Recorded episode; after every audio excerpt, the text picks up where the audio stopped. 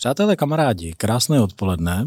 Moje jméno je Michal Beneš a chtěl bych vás tímto srdečně přivítat u prvního dílu našeho podcastu Kruté sklady by Byto. Vítám tady i mého spolumoderátora Marťu Hinčicu. Ahoj, ahoj, ahoj. A my se budeme snažit eh, zprostředkovat vám tento neopakovatelný zážitek. Pravda je taková, že když jsme se zamýšleli nad tím, proč by tenhle podcast měl vzniknout, tak by vlastně měl vzniknout proto, že my s váma chceme sdílet naše příběhy, zkušenosti, eh, rady a zvát si sem zajímaví lidi z biznisu, kteří vám budou mít co říct a budou vám třeba schopni říct nějaký zajímavý příběh, zkušenost, eh, zážitek a vy si ho samozřejmě rádi poslechnete. No a eh, dneska bychom vám tady jenom malinko rádi představili byto, takže já tady mám dneska Martina, který je hlava obchodu a marketingu, hlava velice pomazaná. Je to hlavní modeman eh, naší firmy, takže zatímco já nosím ošoupaná trika, ošoupané džíny a skejťácké boty jak šiltovky, tak eh, Marta má košily s vlastním monogramem, eh, saka od Hermes, hodinky, nevím, jaké značky dneska. Od Zanusiho. Výborně. a tak Martio, jestli pak si ještě pamatuješ na první moment, kdy jsme se potkali? Tak na to si Michale pamatuji velmi dobře. Kde pak to bylo? Já bych řekl, že to bylo na hotelu Moskva ve Zlíně. Někde v roce 2013, tak zhruba jako v září. Jo, je to pravda. Začínáš tady kroutit desátý rok. Co bys takhle posluchačům řekl k tomu, jak jsi dostal vůbec k práci obchodníka? No, to je zajímavá otázka, protože já jsem po základní škole šel na uměleckou průmyslovou školu v Uherském hradišti. Přátelé, odtud přezdívka Hrnek. Ano, říká se mi hrnek, protože jsem studoval umělecko-řemeslné eh, zpracování keramiky a porcelánu, eh, protože keramika a tyhle věci mě hodně bavily. Chodil jsem na základní uměleckou školu a protože můj tehda spirituální bratr chodil několik let předtím na tu školu, tak já jsem prostě nikam jinam nechtěl jít, než jenom tam. Což se teda v zápětí eh, ukázalo po absolvování této školy, že to nebyla úplně šťastná volba. Přece jenom jako člověk nemá úplně možnosti, kam v podstatě pokračovat někde na vysokou školu, na řekněme nějaké uplatnitelnější povolání nebo zaměření. To znamená, udělal jsem pár pokusů pokračovat na umělecké vysoké škole, případně e, zvažoval jsem ještě živit se jako učitel. já, já bych se teďka vrátil, chtěl jsem tam teda dát suvku, že nakonec těma rukama to nedopadlo úplně blbě, protože na rozdíl ode mě, ty si vlastníma rukama postavil barák, je což je určitě fajn, ale teď si tady otevřel pandořinu skříňku, že o tom, že si chtěl pokračovat na vysoké umělecké škole, a o tom, že si chtěl být učitel, já nic nevím, to bych hmm. trochu jako chtěl, abys to rozvedl. No, zrovna s tím učitelem musím říct, že tato iluze se mi rozplynula hnedka po prázdninách eh, ve Třeťáku, kde jsem dva měsíce absolvoval jako oper, hlídal jsem dva parchanty v Anglii a musím říct, že to byla opravdu jako výživná zkušenost. Něco mi říká, že by nemuseli úplně vydržet tvoje nervy, ale... Ne, ne, ne, to nebylo, tam nebyla, nebyl prostor pro mé nervy.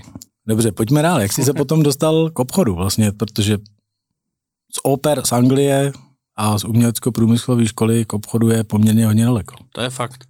No, musím říct, že jak, nedostal jsem se na vysokou školu, že jo, samozřejmě. V mezičase jsem si ještě tak trochu zapodnikal, protože kdysi po táboře jsem byl uh, v jedné čajovně, která se mi strašně líbila, takže jako, když už jsem se teda nedostal nikam na vysokou, tak jsem si říkal, že si založím čajovnu. Takže v Otrokovicích s kamarády vedle kostela, tam vedle železářství jsem si prostě založil čajovnu, několik měsíců jsme tam budovali takový dřevěný patýrka a, a tak dále, udělali jsme to prostě takový jako útulňoučky, řekl bych, no a já jsem se tam tak tři čtvrtě roku bavil tím, že jsem tam vařil čaj a připravoval vodní dýmky. Kolik to nakonec stálo, je ta sranda? No, nebylo to zase tak drahý, protože spoustu té práce jsem udělal sám s přáteli, takže jsem tam zaseknul asi jenom 100 tisíc, a což by the way, bylo docela dost peněz, teda musím říct. Když už jsme u toho, my jsme zrovna dneska řešili plánování budgetu na příští rok, měli jste business model? No, to jsme neměli. To jsme neměli, ale věřil jsem, že to bude dobrý kšeft. no, a jak to bylo dál teda, když skončila čajovna?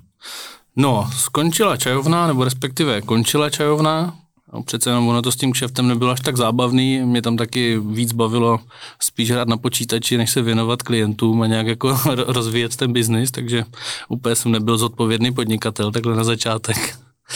takže bylo na snadě, že to budu muset jako posunout někam dál. Já jsem tady ten, tady ten projekt prodal, zůstala mi nějaká lehká sekera, nic, nic, co by se nedalo zaplatit a rozhodil jsem sítě, začal jsem na Jobsu se hlásit na všemožné práce, protože mě bavilo dělat něco v marketingu, bavilo mě psát nějaký texty, bavilo mě programovat, tenkrát jsem programoval weby, jo, naučil jsem se programovat v Delphi a tak, takže jsem se hlásil i jako na programátora, takže jsem opravdu prošel poměrně solidní průřez e, výběrových řízení, kde v podstatě na konci mě teda vzali do Hervisport ve Zlíně, kde jsem v podstatě měl nastoupit v pondělí a týden předtím ve středu jsem byl na výběrovém řízení ve firmě DF Partner, která se zabývá distribucí autochemie a v pátek ten týden předtím mi oznámili, že mě vezmou v pondělí nastupuju. To znamená, místo do Hervisu jsem nastoupil do DFK, nafasoval jsem auto, počítač a mobil a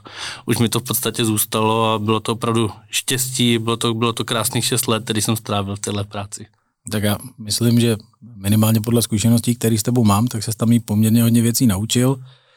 A pak si měl nějaký mezikrok v Pilaně, který trval nevím jak dlouho. Jo, v Pilaně jsem strávil necelý rok, řádově asi 10 měsíců. To byla taky docela zajímavá zkušenost a nevím, možná to znáte, když člověk je v té první práci, tak máte prostě pocit, že všechno jako umíte dobře dělat, prostě připadáte si hrozně důležitý, jste na kolegy hrozně přísní, skoupí na slovo, já vždycky říkám, člověk, když jde prvně do práce, tak je taková jako hodně ostrá krychlička, ne, neohlazená. Člověk, jak, jak pracuje s lidma a tráví v té práci už delší dobu, tak zjišťuje, že těma ostrýma hranama toho za stolik um, nedokážete, takže se postupně ohlazujete, ohlazujete, ohlazujete. Musím říct, že v DF jsem se teda neohladil dostatečně, odcházel jsem tam jako docela, jak to říct, měl jsem docela dobrou, uh, dobrou sebedůvěru v sebe sama a nepochyboval jsem. Já myslím, že můžu potvrdit, že některé hrany přetrvaly do tvého působení v bytu, takže v tomhle tom uh, to určitě funguje pořád. Je to pravda, no, některé hrany jsou možná neohladitelné, abych tak řekl. No, každopádně já jsem prostě odcházel z DF Partner do Pilany na manažer pro zahraniční trh, staral jsem se o Spojené státy a Turecko, zní to skvěle, připadal jsem si jako hollywoodská hvězda, když jsem nastupoval tady do téhle firmy. Musím říct, že o Iluze jsem přišel velmi záhy, když jsem začal různě trčet po letištích a, a čekat na letadla, prostě mrznul jsem v letištních halách a k tomu tam byl velmi, velmi špatný kolektiv a ještě horší šéf, který byl tak trošku jako psychopat, zlehka. No a musím říct, že tady ta desetiměsíční zkušenost tam mě jako ohladila hrany rozhodně výrazně víc než DF Partner za 6 let. Takže jsem tady potom k Michalovi do firmy nastupoval už docela slušně ohlazený. tak my poděkujeme asi za představení.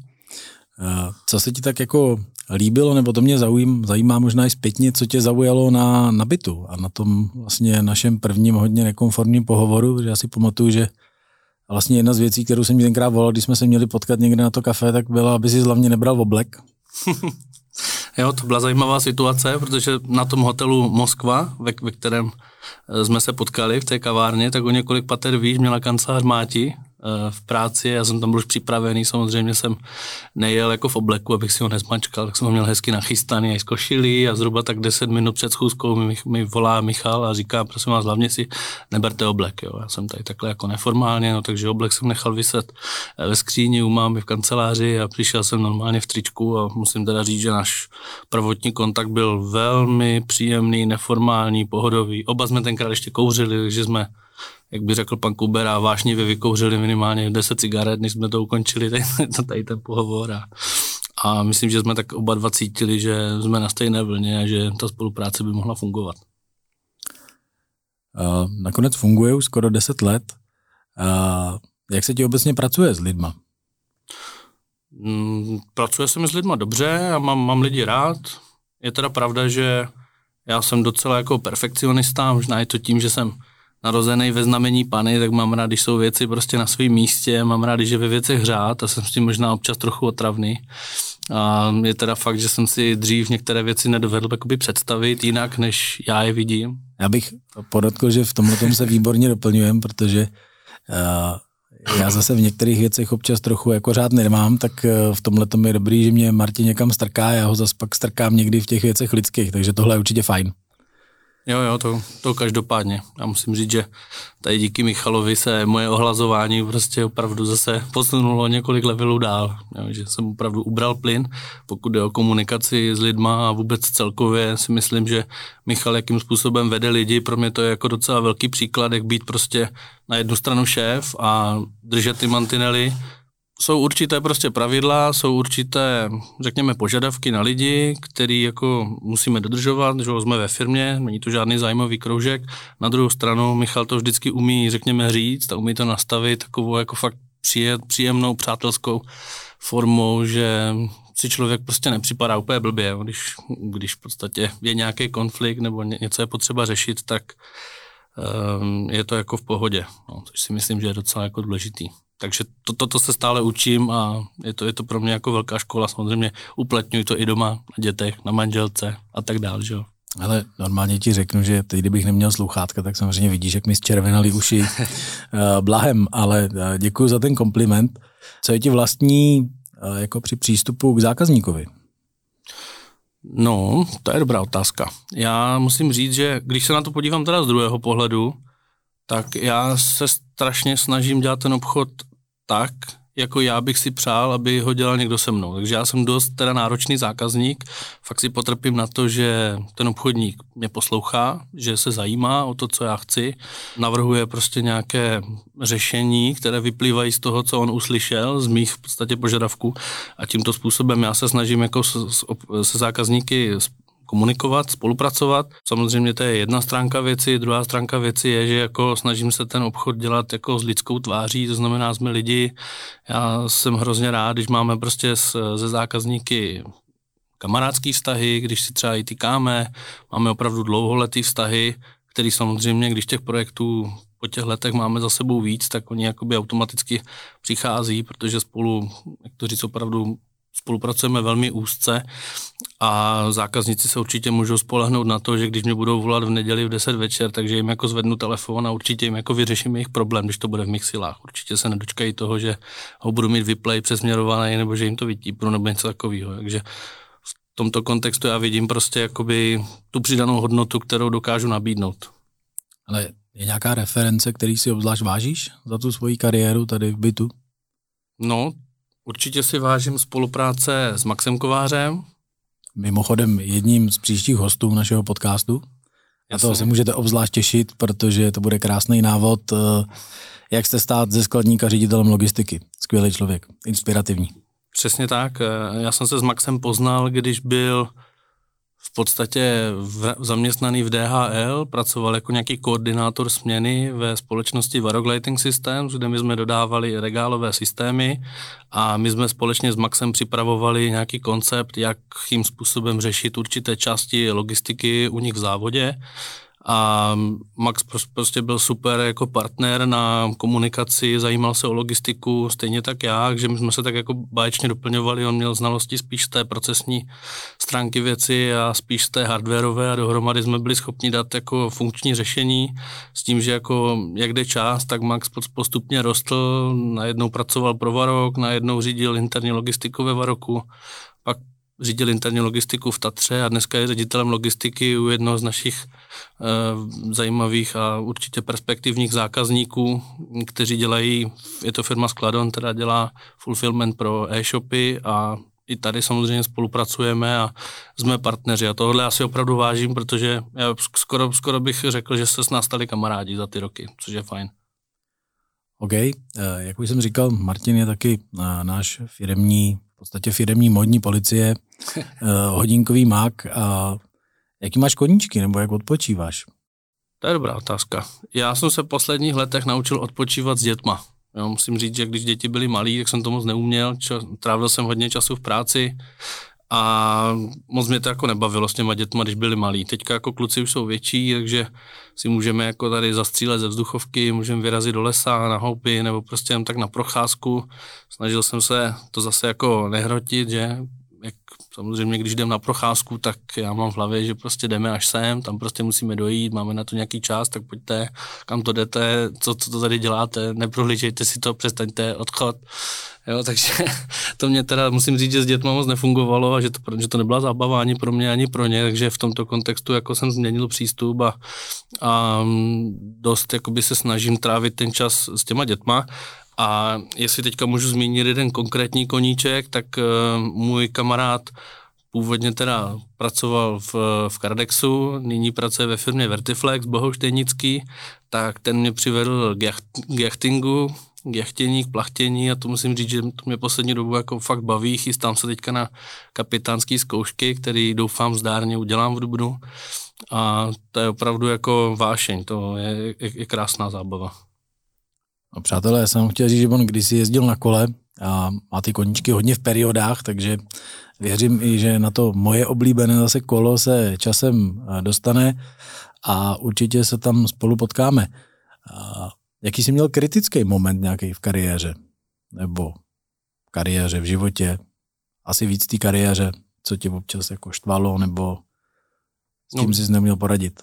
Kdyby to měl být kritický moment, tak ona každá ta práce měla nějaké svoje kritické momenty a já musím říct, že pokud, bych měl mluvit tady za 9 let a měsíc, co dělám tady v bytu, tak jako úplně kritický momenty jsem tady i díky jakoby tobě Michale, že prostě to nehrotíš a, a je to jako v pohodě, v podstatě jako nezažil, jo? že když byla nějaká já nevím, že jsem byl třeba naštvaný kvůli něčemu, jak jsme se vždycky dokázali o tom jako pobavit a nikdy to nebylo nějak vyhrocený, že bych potřeboval nějak prásknout dveřma jako a říct tak, tak čau, tak jako já jdu jinam, tak takovýhle pocit jsem tady neměl a jsem za to rád.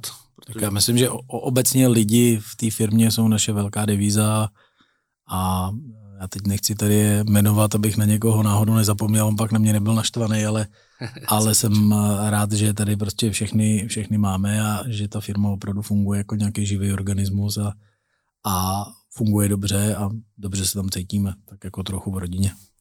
Jo, to si myslím, že je jedna z největších přidaných hodnot, jako vůbec jako práce tady u nás bytu, že když jsme začínali, tak já jsem přišel jako šestý do firmy, jestli se nepletu, a dneska je nás 16 a díváme se, jak se budeme rozšířovat teďka třeba v příštím roce, tak možná nás bude 17, možná 18, já nevím, čísla se nějak vyvíjí pořád pozitivně, což je super, ale nepřestáváme být kamarádi a, a opravdu jako snažíme se nacházet pochopení jeden pro druhého a snažíme se být týmy, když samozřejmě ve více lidech je to složitější a složitější. No. No já myslím, přátelé, kamarádi, milí posluchači, že tohle byl docela pěkný závěr. A, takže to byl Martin Hinčica a díky za čas a za ten pěkný rozhovor, při kterým se mi místama červenali uši. Taky děkuju. Měj se hezky, čau.